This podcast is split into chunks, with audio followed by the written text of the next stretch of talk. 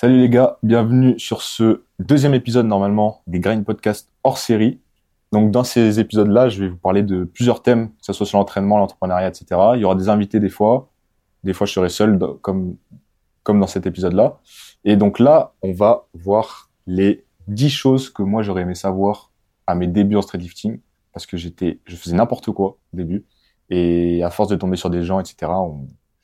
On, apprend des conseils, on, on prend des petits conseils par-ci par-là. Et, j'aurais aimé que j'aurais aimé voir cette vidéo tout simplement à mes tout débuts parce que je faisais vraiment n'importe quoi. Et en fait, je vais juste vous raconter ce que je faisais et ce qu'il faut pas faire. Avant toute chose, avant de commencer à énoncer les 10 conseils, abonnez-vous à la newsletter parce que dedans, j'y mets du contenu exclusif. Donc là, par exemple, pour cette vidéo-là, pour ce podcast-là, il y aura du contenu exclusif, il y aura des, explications en plus, euh, de la méthodologie en plus, etc. N'hésitez pas à aller vous abonner. Normalement, euh, il y a le lien dans la description. Et euh, donc, on va passer au, au, comment on va appeler ça? Au conseil, tout simplement. Numéro 1, échauffe-toi vraiment. Là, les gars, c'est pas une blague. Échauffez-vous. Mais vraiment, échauffez-vous. En fait, le problème, c'est qu'au début, on, on a l'impression qu'on est, qu'on est euh, intouchable. on s'entraîne, on va s'entraîner, on progresse, on fait n'importe quoi, on progresse, on, on s'échauffe bizarrement, mais ça marche. Mais en fait, sur le long terme, ça marche pas. Ça va pas tenir. Vous allez, vous allez faire n'importe quoi, vous allez vous blesser et vous perdez plus de temps que, que si vous prenez vraiment le temps de vous échauffer. Donc, s'échauffer vraiment, c'est quoi? On monte en température au début. On monte en température, donc ça peut être euh, de la course, de la marche, des exos de, des exos de, bah de, de pour, pour faire monter le cardio, la température corporelle, donc du rameur, etc. Ensuite, l'échauffement, en amplitude maximale. Donc on fait pas juste ça, on retourne pas juste nos poignets comme ça. On va venir tourner nos poignets dans des rotations articulaires contrôlées. On va chercher vraiment le maximum d'amplitude pour commencer à mettre de la contrainte, à développer de la force dans des amplitudes maximales. Et ça sur du coup toutes les, toutes les articulations qui vont nous servir dans les mouvements qu'on va faire. Donc si vous êtes sur le haut du corps, vous faites le haut du corps, les épaules, les coudes, les poignets. Et inversement sur le bas du corps, et une erreur aussi, enfin un, oubli plutôt qui est souvent fait chez les débutants, c'est d'oublier les petits muscles. Donc les petits muscles, ça va être les, par exemple la coiffe des rotateurs, d'oublier d'activer ces petits muscles-là qui sont très importants dans, euh, dans, les, dans, les, dans les mouvements qu'on va, qu'on va faire par la suite. Ensuite, ce qui est très important, c'est d'échauffer l'antagoniste d'un mouvement. Donc si vous faites des dips, échauffez bien vos grands dorsaux, vos biceps. Pourquoi? Parce qu'ils ont une fonction freinatrice. En fait, sur chaque mouvement qu'on va faire, l'antagoniste a la fonction freinatrice dans l'excentrique et, euh, et, en fait il va permettre d'être plus efficace sur le mouvement en, question même si c'est pas lui qui gère la concentrique qui est contractée euh, à proprement parler dans le mouvement. Donc une, une erreur vraiment c'est de pas pas échauffer ce muscle là par exemple sur vos dips il faut vraiment engager vos biceps activer vos biceps dès l'échauffement. Dans cette discipline on veut développer le maximum de force. Maximum de force c'est quoi? C'est nerveux. Donc c'est, ça veut dire qu'on veut activer le plus de motoneurones possible, donc le plus de fibres musculaires possible sur un mouvement. Du coup, dans votre échauffement, ce que vous allez faire, c'est de très simplement vous activer nerveusement. Donc, par exemple, si vous vous échauffez pour le squat, à la fin de votre échauffement, vous allez faire des squat jumps ou de la de la plio, des sauts explosifs. En fait, vous avez besoin vous avez besoin de vous activer nerveusement. Et ça va ça va être utile après pour quand vous allez monter en charge. Enfin, moi, le conseil que je donne vraiment, un des plus importants quand on fait une montée en gamme, et, euh, et j'en ai fait d'ailleurs une vidéo sur Insta, c'est d'être spécifique au format de votre séance. C'est-à-dire que si vous faites du tempo sur votre séance en, en, format de séance principale, donc si vous avez par exemple un 3x4 en tempo en squat, euh, je sais pas, 130 kg, euh, tempo 3 secondes sur l'excentrique, soyez spécifique à ce format-là dans votre montée en gamme. Peut-être pas au début, peut-être pas à barre à vide. c'est bien de faire euh, différentes amplitudes, de varier la forme, faire du posé, de, de mettre de la vitesse, etc. Mais par contre, sur euh, à partir d'une certaine charge, on va dire 60 kg, si vous finissez à 130, là essayez d'être spécifique, donc de faire le même tempo, de faire euh, potentiellement le même nombre de reps, et, et, ça va être beaucoup mieux parce que quand vous êtes débutant, le problème c'est que vous vous cherchez beaucoup sur la, sur la technique. Normalement, votre technique n'est pas au point. Du coup, si vous commencez à faire quelque chose de différent dans la montée en gamme que ce que vous allez devoir faire dans le format de séance et que le format de séance c'est même pas du mouvement de compétition, donc ce qu'on appelle le mouvement standard, vous allez vous allez vous embrouiller, vous allez juste vous embrouiller. Donc faites vraiment, soyez spécifique. Donc si votre séance par contre c'est du format euh, de compétition, là dans votre monte gamme vous faites du format de compétition, descente normale, contrôlez toujours, vous mettez la vitesse sur la montée, voilà, vous connaissez. Mais commencez pas à faire du posé alors que euh, vous n'avez pas de posé en format de séance. Euh, et inversement, euh, pas faire du posé alors que vous avez du posé, c'est dommage. Ça vous, ça vous prépare mieux en fait à vos séries. Donc voilà pour finir sur l'échauffement. Conseil numéro 2, apprends à maîtriser ton poids de corps avant de te lester. Pourquoi? Pourquoi? Parce que si on parle de street lifting, normalement, on veut aller vers le spécifique. Dans toute discipline, on veut s'entraîner pour le spécifique, la spécificité de la discipline.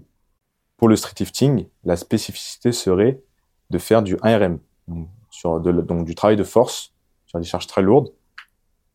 Mais pourquoi je vous dis de, maîtriser votre poids corps avant de vous lester? Simplement parce que euh, quand on est débutant, on n'a aucun intérêt à faire l'ultra spécifique. En fait, le volume, être exposé à, beaucoup de volume, et donc quand on, quand on fait ce qu'on appelle du 7 reps de l'endurance, au lieu de faire de la force au début, c'est la synchronisation intramusculaire et la coordination intermusculaire. En fait, le fait d'avoir un gros, gros volume sur un mouvement, ça va vous permettre d'être plus à l'aise tout simplement sur ce mouvement-là et d'avoir un meilleur transfert ensuite quand vous allez augmenter les charges. Alors que faire de la force, donc, par définition, peu de reps, beaucoup d'intensité, peu de volume, vous allez faire n'importe quoi, vous allez en créer une mauvaise technique, vous allez vous blesser parce que vous n'êtes pas habitué. Donc, si vous êtes débutant, moi, je vous conseille plutôt les formats de volume, d'endurance au début. il y a beaucoup d'exemples qui montrent que c'est efficace. En dehors des explications scientifiques que je peux vous donner, il y a beaucoup d'athlètes de haut niveau qui ont commencé le lesté en ayant 50-60 euh, kilos sur leur traction et qui venaient uniquement du CTN rep, donc de l'endurance au poids de corps, avec aussi des charges, mais, mais des charges, euh, des charges plus légères et sans, sans faire beaucoup de formats de force. Donc c'est c'est vraiment important au début. C'est on parle aussi d'une notion de d'adaptation croisée. Donc là, je vous ai parlé d'adaptation de force et de coordination. C'est ça qu'on appelle les adaptations croisées. Et ce, ce, gros volume au début va vous permettre de, de, en fait, de développer ces, ces adaptations pour être plus efficace après par la suite. Donc, si je résume, t'entraîner au poids de corps ou avec peu d'intensité pendant une certaine période va te permettre de t'habituer au mouvement de compétition. Parce que, comme je l'ai dit, tu développes cette coordination qui te permet d'être beaucoup plus à l'aise après, même, même en montant sur des charges, à ce mouvement-là. Le but, c'est le deuxième point, c'est que le mouvement devienne aussi naturel que la marche. Et pour ça, il faut vraiment un gros volume pour pouvoir euh, ancrer au maximum ce mouvement, tout en, ayant la bonne, technique, bien sûr. Après ça, c'est du travail technique, c'est autre chose. Mais là, ce, ce, que, ce que je cherche vraiment à vous faire comprendre, c'est de ne pas aller sur la force trop vite, de ne pas être pressé de, de soulever lourd, parce qu'en fait, vous allez moins vite soulever lourd au final et potentiellement vous blesser. Donc, ça rejoint aussi le fait de créer, se créer une bonne capacité de travail qui permet après, par la suite, d'encaisser un gros volume, même sur du lesté, enfin un gros volume relatif, plus tard et d'éviter les blessures. Conseil numéro 3, dans la même logique que le conseil précédent, n'optimise pas tout si tu débutes. Donc, qu'est-ce que je veux vous faire comprendre par là? Je vois beaucoup de débutants en salle de sport qui vont faire un squat à 80 kg et qui vont mettre une ceinture, des chaussures de force, des genouillères, etc. C'est pour moi le mauvais chemin, la, la mauvaise façon de faire. Moi, j'ai commencé barre haute, sans ceinture, en Air Force, des Air Force qui étaient même pas, la semelle était même pas plate. Et euh, j'ai fait ça jusqu'à avoir 100, 180 kilos, 170 kilos, je crois. 160, 70 kilos. Et euh, je me suis pas blessé, j'avais pas de douleur lombaire, euh, etc. En fait, faut comprendre que c'est pour ça que j'ai c'est dans la même logique. Plus vous allez optimiser très tôt et vouloir ajouter des accessoires, là on parle d'accessoires, euh, vraiment donc de ceinture de force, plus vous allez euh, compenser en fait, vous aider de cet accessoire-là, et vous n'allez pas vous-même créer votre gainage, votre euh, capacité à soulever lourd sans aide. Et, théoriquement, on revient au, revient même point. C'est spécifique, oui, parce que pour plus tard, vous allez peut-être squat 250 kg avec une ceinture, des genouillères, etc. Mais, mais je vous jure que ça vous aide pas. Vous êtes beaucoup plus gagnant à être à l'aise avec peu d'optimisation, à être à l'aise dans, la, dans, les moindres, dans les moindres euh, conditions. Donc il pleut, vous êtes à l'aise, vous n'avez pas de magnésie, il pleut, la barre glisse. Donc vraiment, au début, vous avez trois tractions, mettez pas de magnésie jusqu'à vos 10, 15, 20 tractions. Améliorer de grip. En fait, faut vous dire que dès que vous mettez une aide, vous perdez une amélioration sur votre corps. Perdez euh, un moyen de, de, de, développer quelque chose. Donc là, c'est votre grip. La ceinture, ça va être votre, votre corps, votre gainage sur le squat. Et, euh, et en fait, c'est vraiment, c'est vraiment une, vous vous freinez sans vous en rendre compte en fait. Donc c'est vraiment important. On a quoi d'autre? Moi, je, ouais, je mettais pas de manise au début. Je mettais pas de ceinture. Euh, pas de ceinture de force. Même la ceinture de lest, euh, quand, quand vous faites des tractions à 5, 10, même 15 kilos, franchement, euh, allez pas vous précipiter à acheter une ceinture de lesté. Hein. Euh, déjà, comme je vous l'ai dit, vous êtes censé, si vous êtes débutant, vous pouvez vous améliorer au poids de corps pendant très longtemps, mais vraiment très très longtemps. Il y a des gens qui font 4-5 ans de poids de corps et qui ont quand même un gros développement de la force par la suite. Donc, euh, donc euh, franchement, vous ne précipitez, précipitez pas à acheter une ceinture lestée. Vous pouvez mettre vos poids entre les cuisses et c'est pas mal. Et franchement, 5-10 kilos, même 15, c'est pas, pas très lourd. Et vous n'allez pas faire beaucoup de séries normalement avec parce que parce que c'est pas le but et et ce serait pas optimal pour vous de toute façon. Donc, euh, donc même la ceinture, même la ceinture de l'Est. Et, et, du coup, j'en ai parlé un peu, mais le high bar, très important parce que vous allez vraiment vous faire une base, vous allez faire une base solide. Et, et c'est pas pour rien qu'on voit même des, des athlètes de haut niveau en powerlifting, en streetlifting, qui squattent en low bar et qui font des cycles de high bar et des, des, cycles ou alors des, des séances de high bar. Pourquoi? Parce qu'on recrute, on est plus droit sur le high bar. On est, on a une trajectoire plus verticale et le buste plus droit. Ce qui fait qu'on recrute plus les quadriceps. Et, euh, et euh, en fait, ça peut être bénéfique aussi sur le low bar. Donc, euh, construisez-vous une base comme ça en high bar et vous allez être beaucoup plus fort après quand vous allez passer en low. Donc, euh, cherchez pas vraiment à, à, optimiser, tout optimiser, faire comme ce que vous voyez sur les réseaux, etc. Dites-vous qu'eux, ils ont des années et des années de pratique et au début, regardez plutôt ce que eux faisaient au début.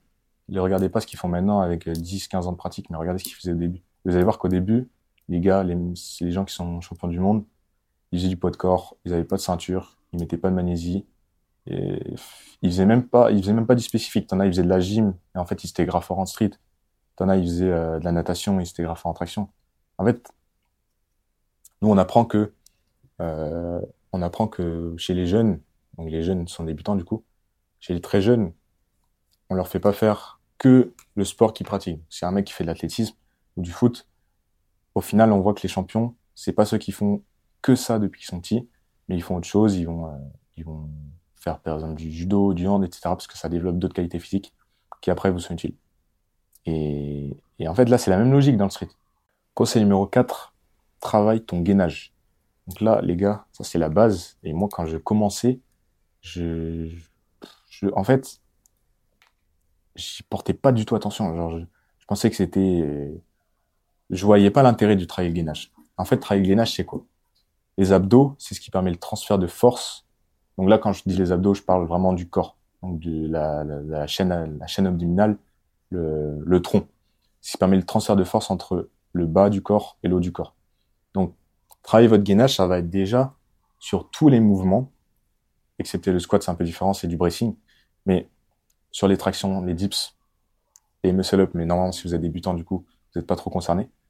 Sur tous les mouvements, vous devez serrer vos abdos. Vous devez vraiment serrer vos abdos. Et moi, ça, je le faisais pas au début. Je, je faisais mon mouvement comme ça, j'étais, j'étais mou, tu vois. J'étais mou, j'étais pas compact, j'étais pas solide. En fait, sur les mouvements, faut serrer vos abdos à la mort.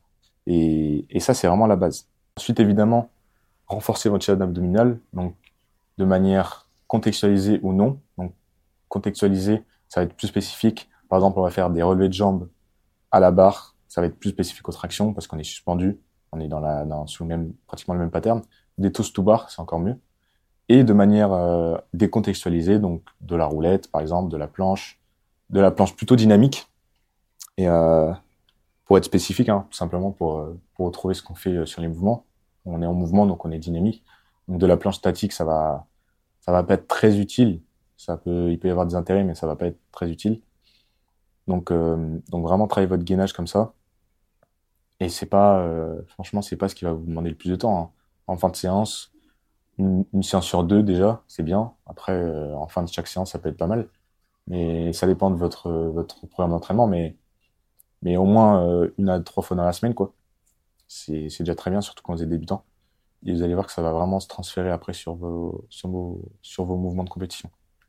Conseil numéro 5, identifie tes points faibles et travaille-les.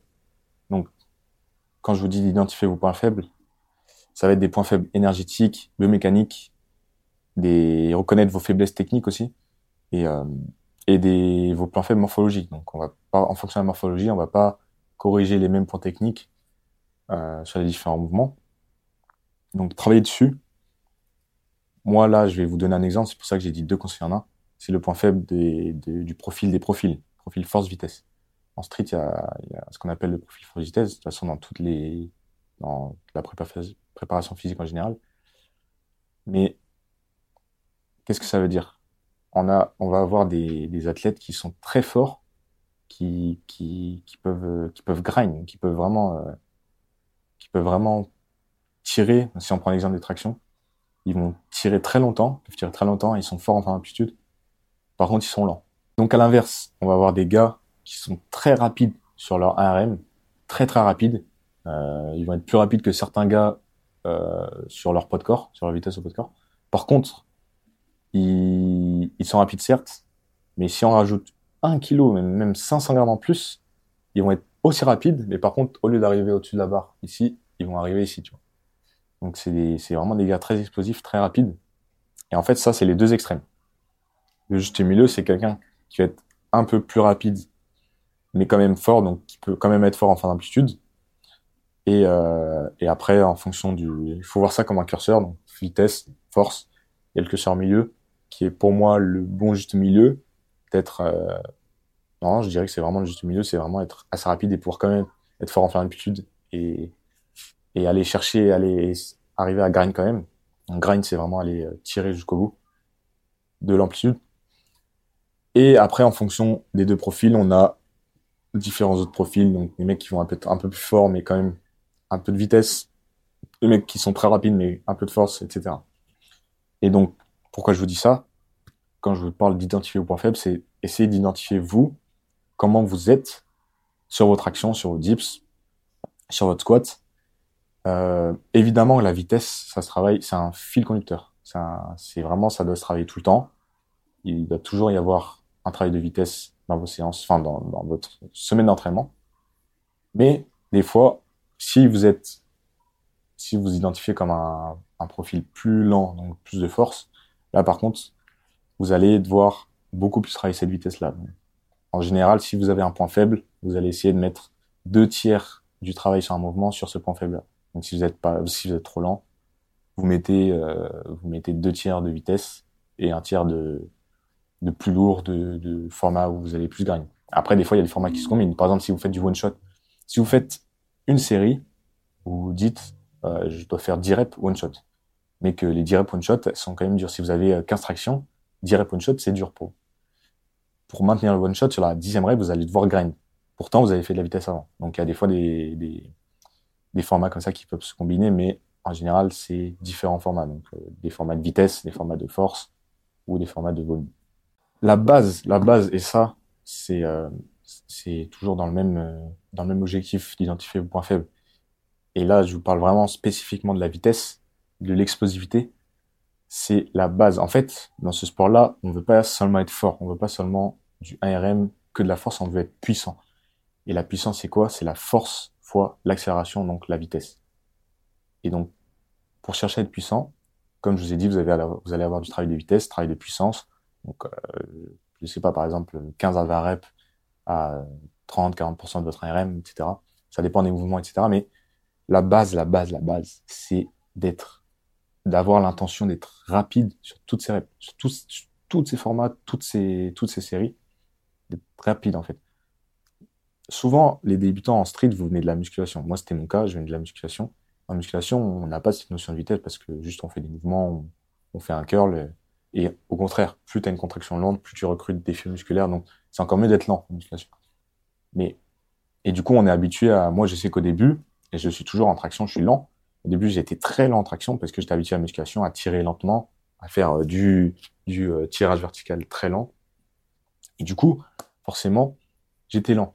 Et j'avais pas cette notion de mettre de la vitesse. Mon corps connaissait pas ça, mettre de la vitesse sur, sur un mouvement.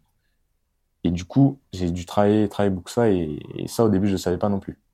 Donc, j'ai longtemps, je me suis longtemps entraîné sans mettre cette intention de vitesse. Donc, vraiment, ça, c'est la base. C'est la base des bases. C'est une intention de vitesse sur toutes les reps. En plus de ça, si vous développez votre puissance, ça va être bénéfique pour vous pour débloquer le muscle up. Parce que le muscle up, c'est un mouvement balistique. C'est un mouvement balistique, c'est-à-dire que c'est un mouvement qu'on ne peut pas réaliser lentement. En. Ça se rapproche de l'haltérophilie.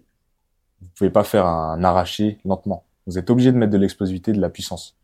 Et donc, ce qu'on va chercher à avoir pour le muscle up, c'est de la puissance. Donc, ce travail-là de, si sur votre action, à chaque fois, vous, vous mettez l'intention de vitesse, vous travaillez votre puissance, etc., plus tard pour le muscle up, vous allez beaucoup plus à l'aise. Et justement, transition avec le conseil numéro 6, ne te précipite pas à vouloir passer le muscle up. Ça aussi, c'est vraiment euh, une erreur très fréquente. Moi, je l'ai, aussi, euh, je l'ai aussi eu, enfin, je l'ai aussi moi, tout simplement, mais euh, aussi dans les gens que je coach. On est pressé, en fait, on, voit ce mouvement, c'est, stylé, mais c'est, vrai que c'est beau, ça donne envie de le faire et tout. Et, mais, mais faut vraiment pas se presser parce que il y a un, il y a un énorme, c'est sûr que c'est énormément technique, c'est énormément technique, mais, euh, il faut vraiment avoir les bases énergétiques. Moi, je considère que, ok, vous pouvez commencer à travailler la technique sans avoir les bases énergétiques, ou alors en ayant des bases très très fines, mais je considère que c'est un peu de la perte de temps. Autant, autant en fait, continuer votre action, euh, faire des tractions spécifiques au muscle up, des, des, des tirages, du tirage, donc tirage explosif avec un balancement par exemple, et vraiment développer votre puissance pour arriver à avoir les niveaux pour passer un muscle up au moins kippé. Donc au début, ce qu'on va faire, c'est des muscle up kippés genoux, après des muscle up kippés jambes tendues, parce que sinon vous allez, vous allez, vous allez, vous allez perdre du temps. Après, c'est toujours bien hein, de faire du travail de transition, faire du travail technique, etc. Je vais pas rentrer dans les détails, mais, euh, mais ne soyez pas pressés parce que parce que c'est très. Je vais pas vous donner de chiffres parce que ça dépend des gens. Il y a des gens qui aiment bien donner des, des prérequis. Moi, j'ai pas trop de prérequis. Je sais que moi, je l'ai eu en ayant euh, 22 tractions au poids de corps en dead stop, donc à peu près. Euh, je devais en avoir un peu plus, mais donc voilà, 22 tractions au poids de corps. Sauf que je vous ai dit que c'était un profil lent. Donc il y a des mecs qui vont avoir 22 tractions et qui, ont, qui ont, déjà 3-4 euh, muscle up parce qu'ils sont, sont beaucoup plus rapides. Et ça dépend aussi de la technique, ça dépend aussi de comment vous réagissez et comment vous, comment vous êtes techniquement, si vous êtes bien techniquement ou pas. Vous pouvez l'avoir avec 15 tractions comme vous pouvez ne pas l'avoir avec 22, euh, 23 tractions. Donc euh, ça va être plus une fourchette, moi j'irai entre 15 et 25 tractions euh, pour vraiment commencer à pouvoir bosser dessus en fonction de votre profil. Donc plus vous avez un profil où vous êtes lent, plus vous allez devoir avoir beaucoup de traction. Mais après, je préfère parler de tirage explosif, donc de combien de traction PEC plutôt. Donc combien de traction PEC vous avez et, et, surtout à quelle hauteur en fait. Il faut surtout voir à la hauteur si, si votre traction à hauteur maximale elle est là, ici, bah commencez pas le muscle up. Attendez un peu qu'elle soit là, ici, voilà. Donc euh, donc c'est ça, c'est plutôt voir la hauteur euh, de votre tirage explosif avec balancement et euh, le nombre de tractions à cette hauteur-là que vous pouvez faire ou à une hauteur un peu plus haute pour vous jauger, pour savoir si vous pouvez commencer ou non le travail du muscle up. Conseil numéro 7, ne néglige pas les variantes. Donc, quand je parle de variantes, je parle de variantes de mouvements, des mouvements de compétition. Pourquoi? Parce que ça va te permettre de développer la force dans différentes angulations, de focus sur différents muscles tout en restant dans le même contexte. Donc, c'est ce qu'on appelle de la prépa physique intégrée. Bon, là, c'est plus technique, mais en gros, vous allez faire une, si le mouvement de comp, c'est une traction en pronation, Faire de la supination, ça va vous permettre de plus faire un focus sur les biceps. Et donc, c'est euh, euh, dans le but d'avoir un transfert sur votre action en pronation. Si vous avez remarqué une faiblesse des biceps, si, euh, si voilà, ça, ça dépend du contexte, mais c'est un exemple. Vraiment, en gros, ne négligez pas ces variantes-là. Donc le high bar, j'en ai parlé tout à l'heure, le high bar pour le low bar, la supination pour la traction, même s'il peut y avoir des inconvénients, hein, je vous dis pas de faire euh, que de la supination pour être fort en traction. Si vous voulez être fort en traction, faites des tractions tout simplement. Mais euh, voilà, ne négligez pas ces, variantes. Et quand je parle de variantes, je parle aussi de variantes euh, avec, euh, par exemple, de l'iso, l'isométrie. Donc faire une traction, mais faire de l'iso en haut, au milieu, en bas, rester en iso, donc en dédeng. Euh, faire des variantes de posée, faire des variantes de tempo aussi. Donc c'est vraiment, quand je parle de variante, c'est pas que changer le mouvement. C'est aussi, sur le même mouvement, changer le tempo, changer le, le j'ai oublié le mot, changer l'exécution. Voilà, j'ai retrouvé le mot, c'est l'exécution. Donc, voilà pour le conseil 7. Numéro 8. Mets ton ego de côté à l'entraînement. Donc, j'ai déjà fait une vidéo sur ça sur Insta. Pas vraiment sur, euh, en parlant de l'ego, mais j'ai fait une vidéo en disant de ne pas tester son max à chaque séance. Donc ça rejoint un peu ce, ce cette notion d'ego. Donc quand je dis tester votre max, ça va être vraiment euh, vous tester en fait à chaque séance, tester un max rep, tester un tester un IRM, etc. Parce que vous avez vous avez euh, cet ego là qui vous qui vous donne envie de de vous tester, de voir si vous avez progressé et tout. Mais ça marche pas comme ça. L'entraînement, vous avez besoin d'une contrainte répétée de manière hebdomadaire. Et donc, si vous testez votre max à chaque séance, vous n'avez pas une contrainte répétée. Vous avez, vous allez juste, vous faites n'importe quoi en fait. Vous n'allez pas faire de surcharge, vous allez, vous allez rien faire et du coup vous n'allez pas progresser. En plus de ça, qui dit max dit grosse intensité, donc blessure si votre technique n'est pas adaptée, parce que quand on a une technique inadaptée, beaucoup de volume, ça va faire en sorte qu'on va, on va se blesser et en plus de ça, on va ancrer cette mauvaise technique. Et quand on met beaucoup d'intensité, on va vraiment à coup sûr dans la blessure en fonction du problème technique qu'on a. Mais si vous êtes débutant, en général, vous avez pas une technique adaptée, c'est normal, hein, vous, vous, êtes débutant, donc vous pouvez pas avoir la technique qui vous convient le mieux. En plus de ça, en testant le max à chaque séance, ce sera pas votre vrai max du coup, parce que vous allez accumuler de la fatigue sur les sur les sur les sur les précédentes séances où vous testez votre max. Donc vous allez faire un faux max, vous allez juste stagner. Donc en gros, vous allez perdre du temps. Mettre son ego de côté, ça veut aussi dire adapter dans un mauvais jour. Donc, réduire l'intensité ou le volume et aussi pas surcharger si vous faites, euh, si vous vous sentez bien, pas forcément surcharger, faire le gourmand. Profitez justement d'être en forme pour mettre beaucoup de vitesse, pour être à l'aise, pour euh, pour valider avec euh, avec avec plus d'aisance, de facilité et, et, pas vous cramer en fait, pas euh, gaspiller vos cartouches. Si vous êtes en forme, tant mieux. Faites ce que ce qui était prévu. Si vous avez un, si vous avez un programme ou un coach, faites ce qui est prévu. Augmentez pas parce que vous êtes en forme. Par contre, si vous n'êtes pas en forme, là, je vais plus vous conseiller de réduire. Après, c'est c'est vraiment, ça dépend vraiment du contexte, mais en général, si vous êtes vraiment KO, que vous devez faire un 5 x 5 à une telle charge, et que vous sentez que voilà, vous êtes KO, vous n'allez pas l'avoir, en fonction de là où vous en, êtes dans votre cycle, si vous êtes en fin de cycle, vous tentez parce que voilà, vous êtes en fin de cycle, il va y avoir euh, votre semaine de décharge et tout. Mais si vous êtes en début de cycle, là, je vous conseillerais plus de réduire un peu, de, faire un, de faire un léger, un léger euh, élan, tu vois, de, repartir mieux parce que vous allez, vous allez trop vous fatiguer pour les jours d'après, pour les semaines d'après. Donc, euh, voilà, c'est ça l'ego, c'est vraiment se mettre son ego de côté, je suis pas en forme, j'adapte. Euh, je fais pas le, je fais pas le bourrin. Je, suis, je mets pas des charges que je maîtrise pas. Ou alors euh, faire euh, à tout prix euh, du lourd alors que je me sens pas bien. Numéro 9, planifie ton entraînement. Donc, je vais, je vais faire une vidéo, euh, je vais faire un podcast sur la planification. Normalement, ce sera le prochain épisode hors série. Donc, je vais pas rentrer dans les détails, mais je vais vous expliquer les bases pour commencer à, à voir comment vous pouvez planifier votre entraînement. La base, le début, vous allez, vous avez besoin d'analyser votre activité. Donc, de quoi vous avez besoin pour être fort dans l'activité. Je vous ai déjà donné des pistes. Avant, je vous ai dit que si vous êtes débutant et que vous voulez être fort euh, dans l'activité, donc dans le street lifting, c'est-à-dire avoir un gros ARM, c'était pas la bonne solution de faire que de la force. Donc, votre analysez l'activité avec du recul. Ensuite, une fois cette activité analysée, vous analysez vos faiblesses, forces et faiblesses, ce qui va vous permettre d'aiguiller votre travail. vous savez de quoi vous avez, vous avez besoin.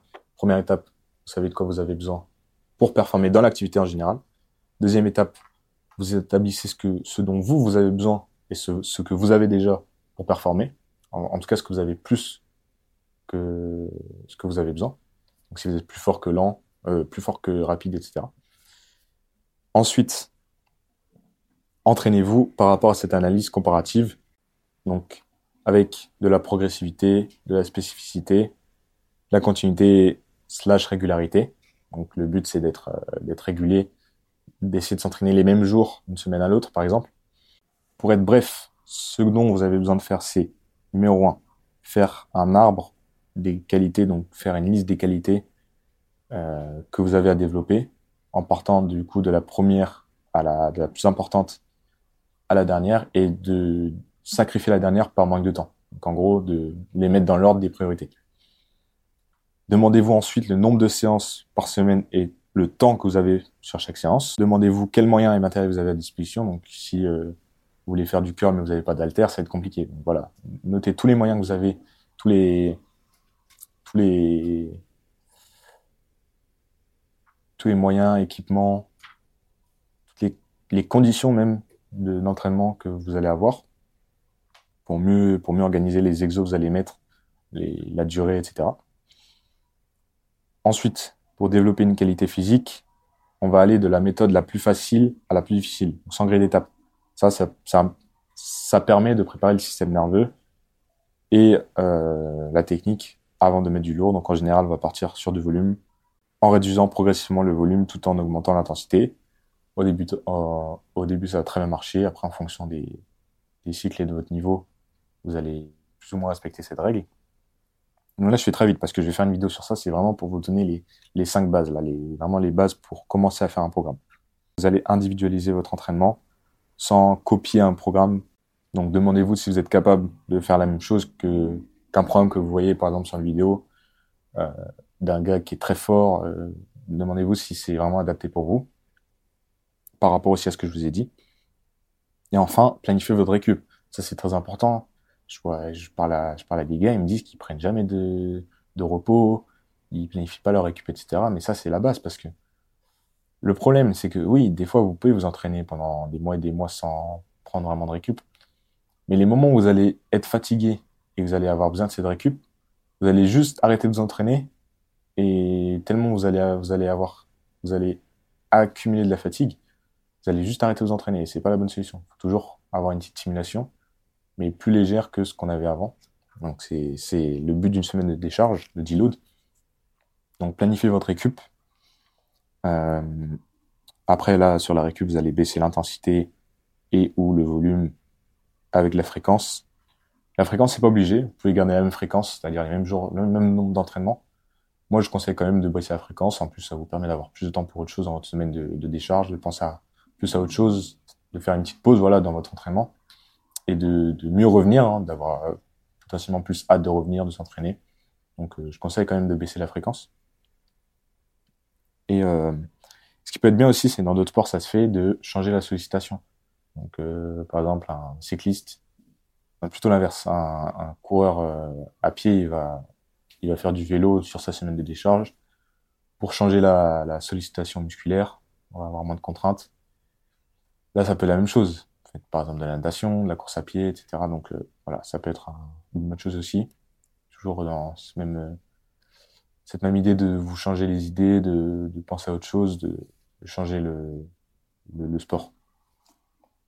Même si c'est compliqué avec le street parce que pas vraiment de choses qui se rapprochent comme ça entre, entre par exemple les dips et, et autre chose qui pourrait se rapprocher comme le vélo et la course à pied. Mais on peut trouver des petits trucs, on peut toujours euh, faire autre chose. Ça va faire du bien quand même. Dixième et dernier conseil, entraîne-toi intelligemment. Donc s'entraîner intelligemment, ça veut dire ne pas négliger le travail technique. Donc, avec une mauvaise technique, comme je vous l'ai dit, un gros volume va faire que vous allez ancrer cette technique et du coup entrer dans un cercle vicieux où vous allez avoir une mauvaise technique, vous l'ancrez, vous blessez, etc. Et au final, vous perdez plus de temps que euh, si vous corrigez votre technique, même en réduisant un peu le volume, l'intensité, plutôt que de foncer tête baissée avec cette technique-là et vouloir euh, monter en charge, monter, monter, monter, parce que vous allez vous blesser, c'est sûr, vous allez vous blesser. En plus, ça va être moins, moins optimal, donc vous allez au final atteindre plus lentement un objectif de performance que si vous avez corrigé votre technique, puis augmenter l'intensité avec cette, cette, bonne technique, en, tout cas meilleure technique qu'avant. Et si vous blessez, vous allez tout simplement perdre du temps d'entraînement. Donc c'est beaucoup, beaucoup, je vous conseille vraiment de, de, de travailler technique quand vous vous rendez compte d'un défaut technique. Donc euh, déjà les bases, euh, d'avoir la bonne amplitude sur chaque mouvement, d'avoir euh, les, bons, les bons standards, les, les bras tendus en traction, etc. Je vous, je vous, passe tous les standards, mais voilà, déjà, déjà les bases. Et après, devoir d'essayer de vous renseigner sur les différentes techniques et exécutions à avoir lors des mouvements et de, de reproduire ça dans vos entraînements. Et comme j'ai dit, une grosse intensité va faire que vous allez vous blesser aussi. Donc, c'est vraiment pas la bonne méthode de, de vouloir euh, continuer à s'entraîner avec une mauvaise technique. Si vous n'êtes pas au courant, c'est sûr que, que du coup, vous n'allez pas savoir que vous avez une mauvaise technique. Pour ça, dont l'importance, donc, entraîner, s'entraîner intelligemment aussi, c'est se filmer. Je sais que des fois, ça peut paraître un peu gênant pour certaines personnes. Mais ça, vraiment, c'est un conseil précieux que je vous donne, c'est vraiment filmez-vous, analysez-vous, envoyez à des gars, peut-être si vous connaissez des gars qui connaissent un peu mieux, demandez-leur gentiment des conseils, etc. Mais vraiment, se filmer, c'est très important parce que nous, notre perception qu'on a, elle va souvent être différente quand on est débutant. Plus on est expert, plus on a une bonne perception de soi et on se connaît, on arrive à se voir un peu à la troisième personne. Par contre, quand on est débutant, c'est impossible. On ne sait pas du tout à quoi ressemble notre mouvement. Donc filmez-vous et déjà vous regardez si vous êtes au standard. Et ensuite, vous allez voir si vous avez une technique adaptée. Voilà. J'espère que vous avez appris des trucs, que vous allez essayer d'appliquer ces conseils-là.